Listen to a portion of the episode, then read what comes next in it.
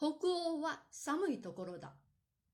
日本でさえ裸で道中がなるものかというくらいだから、ドイツやイギリスで裸になっておれば死んでしまう。死んでしまってはつまらないか。着物を着る。みんなが着物を着れば人間は服装の動物になる。ひとたび服装の動物となった後に突然裸体動物に出会えば人間とは認めない。けだものと思う。それだから欧州人ことに北方の欧州人は裸体が裸体像を持ってけだものとして取り扱っていいのである。猫に劣るけだものと認定していいのである。美しい美しくても構わんから美しいけだものとみなせばいいのである。こう言うと西洋婦人の礼服を見たかというものもあるかもしれないが、猫のことだから。西洋婦人の礼服を拝見したことはない。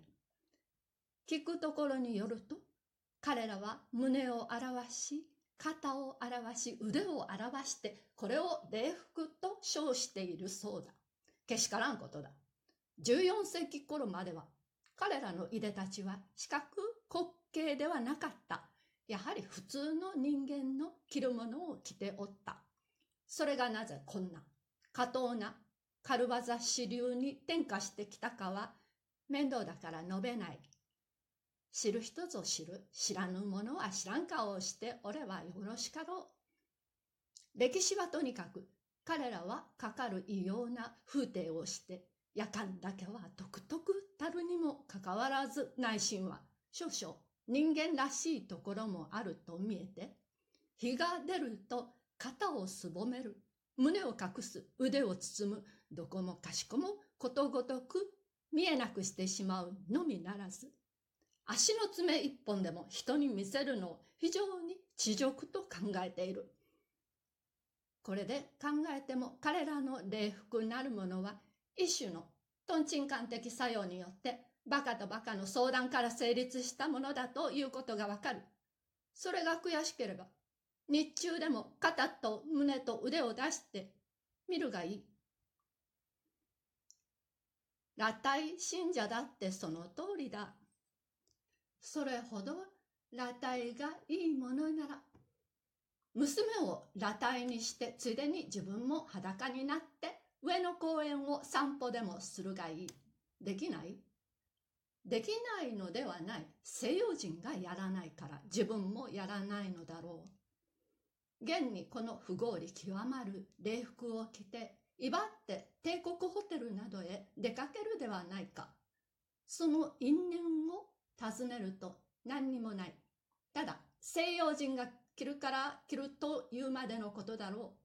西洋人は強いから無理でも、馬鹿げていても真似なければやりきれないのだろう。長いものには巻かれろ。強いものには折れろ。重いものには押されろ。と。そう、レロレロ尽くしでは気が利かんではないか。気が利かんでも仕方がないというなら勘弁するからあまり日本人を偉いものと思ってはいけない。学問といえどもその通りだが、これは服装に関係がないことだから以下略とする。衣服は格のごとく人間にも大事なものである。人間が衣服か衣服が人間かというくらい重要な条件である。人間の歴史は肉の歴史にあらず、骨の歴史にあらず、血の歴史にあらず、単に衣服の歴史であると申したいくらいだ。だから、衣服をつけない人間を見ると、人間らしい感じがしない。まるで化け物に開口したようだ。化け物でも全体が申し合わせて化け物になれば、いわゆる化け物は消えてなくなるわけだから構わんが、それでは人間自身が大いに婚脚することになるばかりだ。その昔、自然は人間を平等なるものに製造して世の中に放り出した。だから、どんな人間でも生まれる時は必ず赤裸である。もし人間の本性が平等に休んずるものであれば